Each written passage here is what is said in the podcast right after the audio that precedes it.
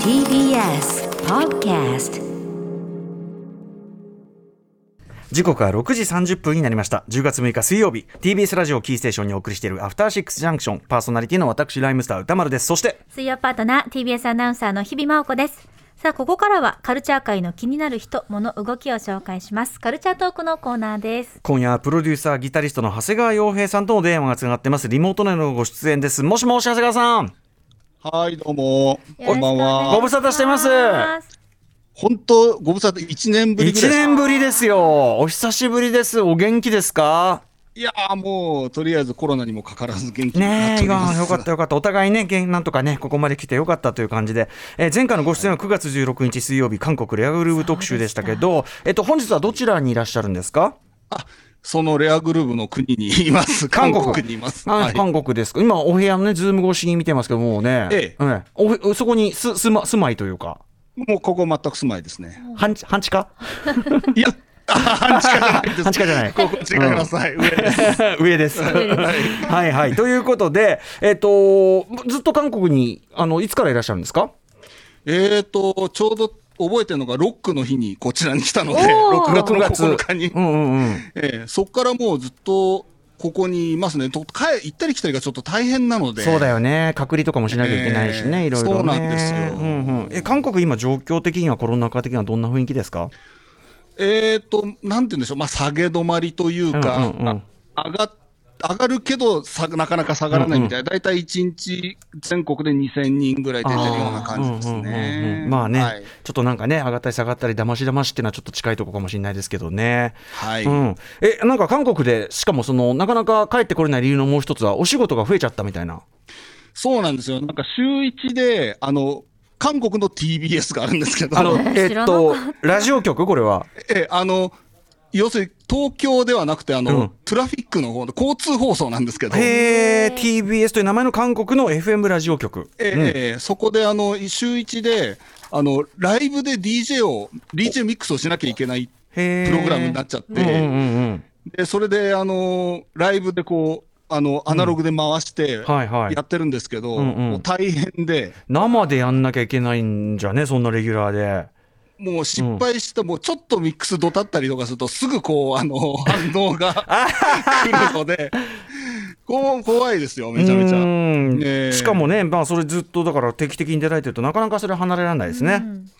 もう週一なので、うん要するに例えば日本に行ってですねちょっとレコード持ってきたいなってなっても、んうんうん隔離のこと考えると全く行かれなあいんです無理よなんだ、そうか、そうか、そうか。ええまあまあ、お忙しいのは何よりだけども、うん、そうなんですよ。だからまあちょっとこう、いたしかゆしというかなかなか。うんうんうんええあの、はいまあでも楽しくやってます。うんうんはい。ねええあこれ、なんとかね、に聞きたいもんですけどね、これね、ミックスもね、ねえ日本で確か聞くに方法ないのかな、これね。はいい、や、そし恥ずかしい。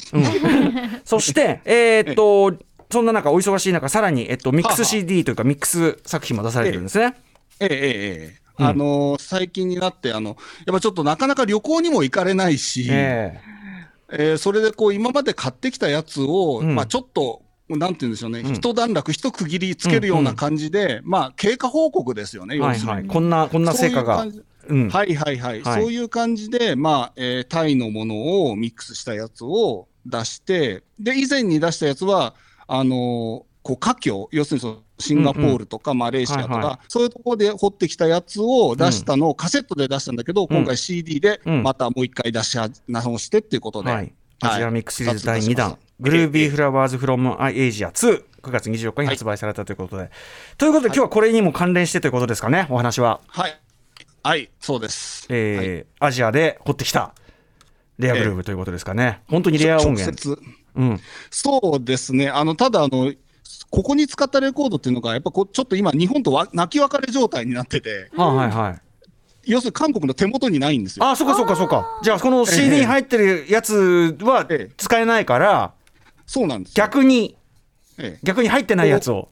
要するにこうあの、これをまず入門編で聞いていただいて、うんあの CD は別にこうなんかそこの入門編からこう入っていって買っていただくみたいうんうんな、そういうこうイメージで、今日は入門編の曲をちょっと持ってきたんです。わかりました。はい。えーはいということで、長谷川さん、お知らせの後よろしくお願いします。はい、お願いします。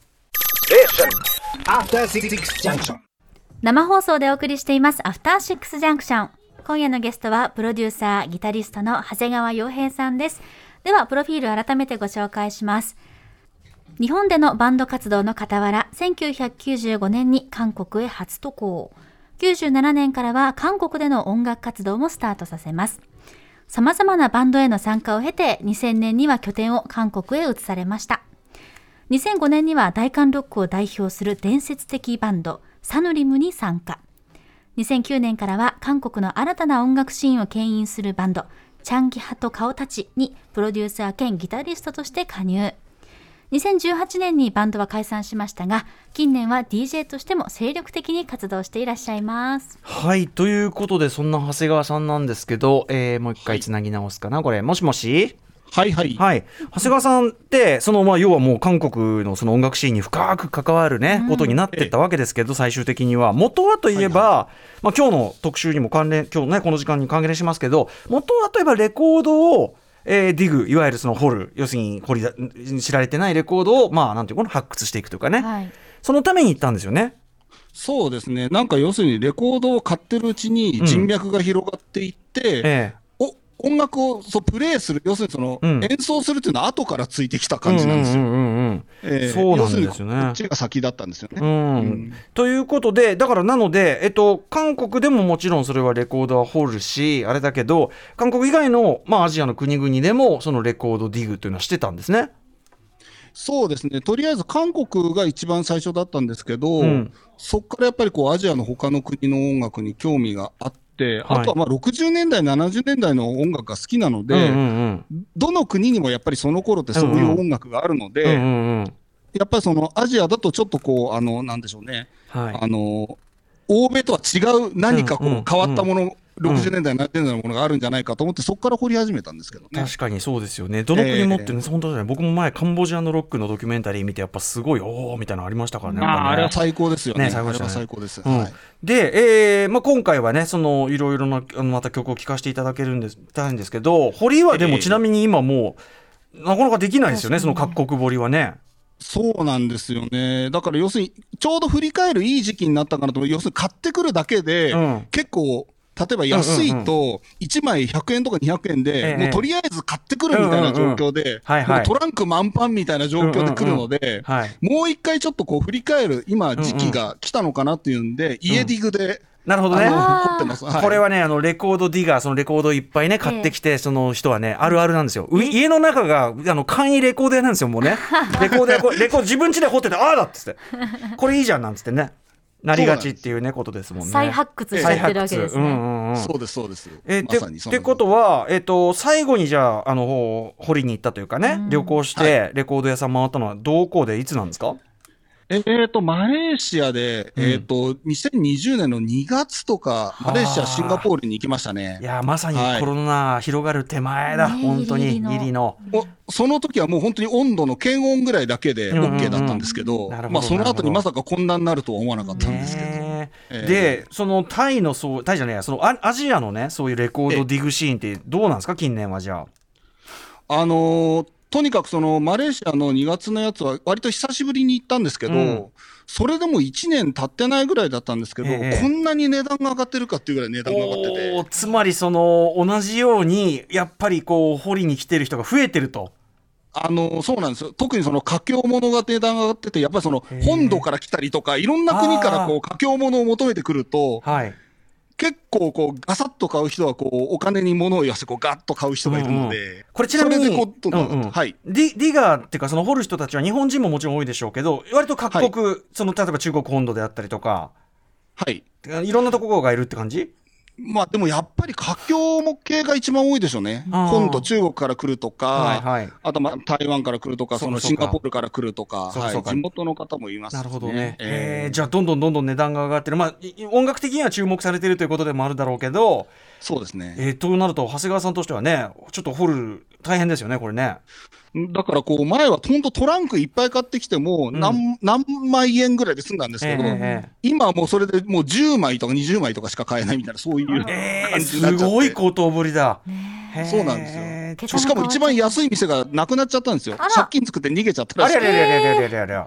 へーそれで残念それでまあそれもちょっとあって、うんうん安い店がなくなっちゃったっていうのもあって、ちちょっと悲しいんですけなど。るほど、はいまあ、でそれで今までの成果をちょっと一区切りしようということでのミックス CD だったわけですよね。そうはでいす、そうです、そうです。はい。あとそのほなんていうかなそのアジアディギンしてでそれを DJ で使うとっていうところでなかなか面白い現象もあるようで、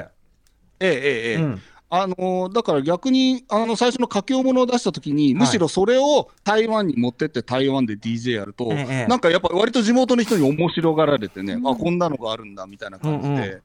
逆に向こうの人をこう刺激するような感じになったんですけど、うんうんやっぱ地元の人が今度そうなるとこう掘り始めちゃって、ええ教えちゃった、うん、そうで地元の人とか、あと向こう在住の例えば日本の方とうんうんうかん外国の方とかを掘り始めると、もう勝てないんですよ、速度が。まあそうだよねその場にいるしね、ええ情報もあるしねそうなんですよ。よだからちょっと割とこうなんか、そこら辺もどこまでこうそっか、行ってかけたりとかしていいのかなといえう、マそうジいう。いたしかゆしだなそれそうなんですよ。へえでも面白いですねその例えばさ長谷川さんが純粋にこう掘ってて文脈とかは別にしたらかっこいいからっつってこうかけてると地元の人はなんつうのえこれみ たいな、う 逆輸入的なね,、ん、ねその人みたい なそういう反応もあったりするわけでしょそうですね。あとまあ逆にもっと知らないみたいなところもあったりあとか誰これみたいなそんなこんなこんなのあるんだっていう、そういうことになりますうんうんね。うんうんはい、ということで、えーぜひぜひ本日はですねその長谷川洋平さんのレコードディグの成果、素晴らしい曲たちをちょっとね、一部紹介していただきたいんですが入門編とおっしゃってましたね、そうですうん、ね。今日は何いきましょう、うん、これで、とりあえず、タイものは、割とこれでロックから行く人は、これでガツンと来る人が多いんですけど、はいその筋ではもうすでにかなり有名なんですけほうど、ほうほえースロン・サンティっていう人なんですよ。う、うん、えーっと、いわゆるこう、ロックとタイのそのファンファンキーな部分をこう融合したんですけど、うんもう人力サンプリングぐらいのこう勢いで、ほうほうあの外国の曲をそのまんま使いで、はいその上にタイ語で曲を乗せていくみたいな、へーそういううん。んな何年ぐらいの音源なんですか、これ。これはですね、大体この人70年、82年に亡くなっちゃうんですよ、ええこのも人うそがう。なんだ。うん。ええだその前の音源、70年代とか70年代60年代、70年代頭とか、そんな感じですよね、中頃とか。はい、ぜひじゃあ曲紹介お願いします。はい、えースロンサンティンで、クエンクエンルエンルエンです。はい、スロンサンティさんでククエンんクエンクエンルユンルルオンルルユンルユン。う ん待望ですもんね、上に上に下に下にというね意味らしいですけど、このねリフなんかすごいちょっとこう元ネタ感っていうかそれこ そ人力サンプリングとおっしゃってましたけどね。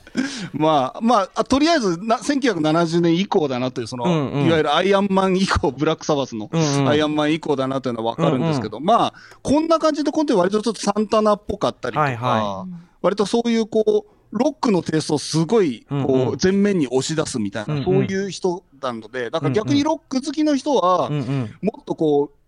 ちょっと民族臭が強いものよりうも、んあーこっちから入っていくとうんうん入りやすい。なるほどなるほど。そういう意味でちょっとこう入門編かなっていう。スロンサンティさん。はい。どんどん行きましょう。ちょっとはい曲をいっぱい聞きましょうかね。はい。はい。えー、じゃあ、インポッシブルですか。うんいきましょうか。 Impossible はい、というグループ。ははい、イい。ンポッシブル。これ、タイのやっぱりバンドなんですけど、うんあの割とちょっとこう、ヨーロッパに出たりとかして、ディスコ系のこうバンドで有名で、ヨーロッパでもアルバム出してたりとかしたんですけど、うんうんあのそれはちょっとこう割と洗練されて、うんこう外国のディスコっぽいんですけど、うんその前の要するにその、えー70年代の、うん。えーあ頭の頃とか、はい60年代の後半の頃とかはもう、バリバリの再系ロックというか、うんうんはいそういう感じで僕はすごく好きなバンドなんですけど、はい持ってきました。聞いてみまししょう。これ、あの、タイトルが、もろタイ語で読めないって いう。ょう。そうなんですよ。うんそれでタイの DJ にこれ何って聞いたら、あのー、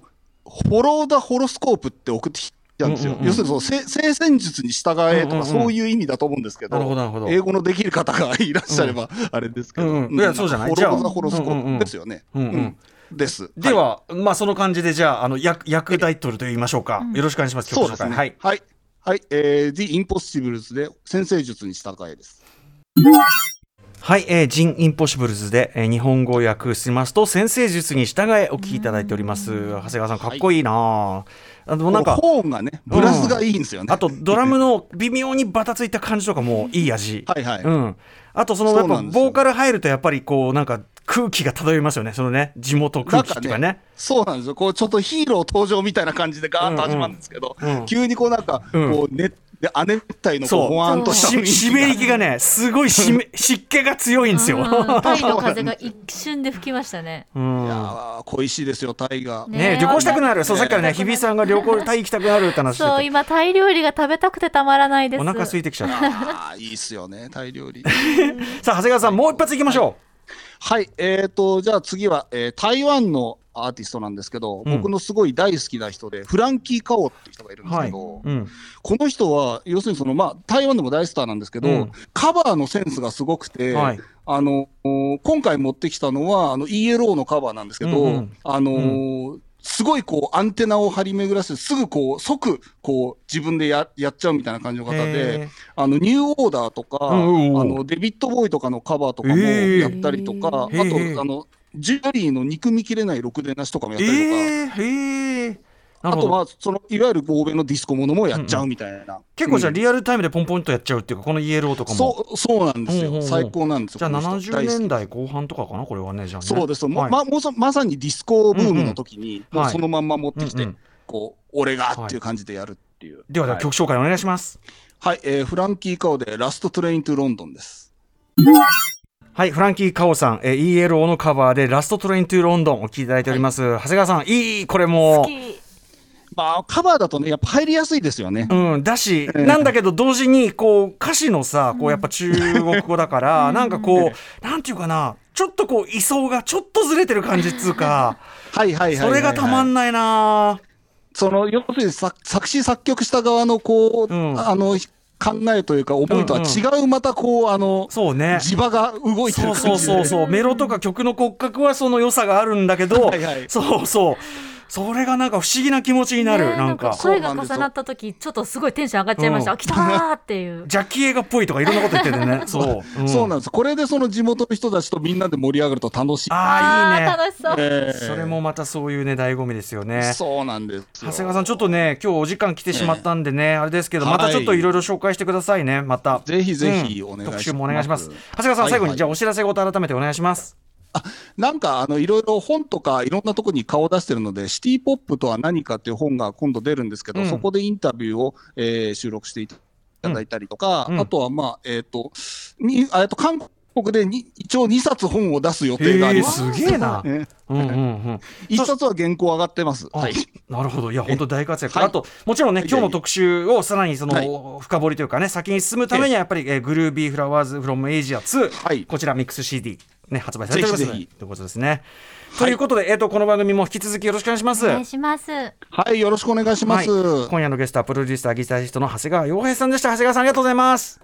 どうもありがとうございました。はいお元気で健やかにどうもはい、お健やかに。はい、よろしくお願いします。 After Six Junction.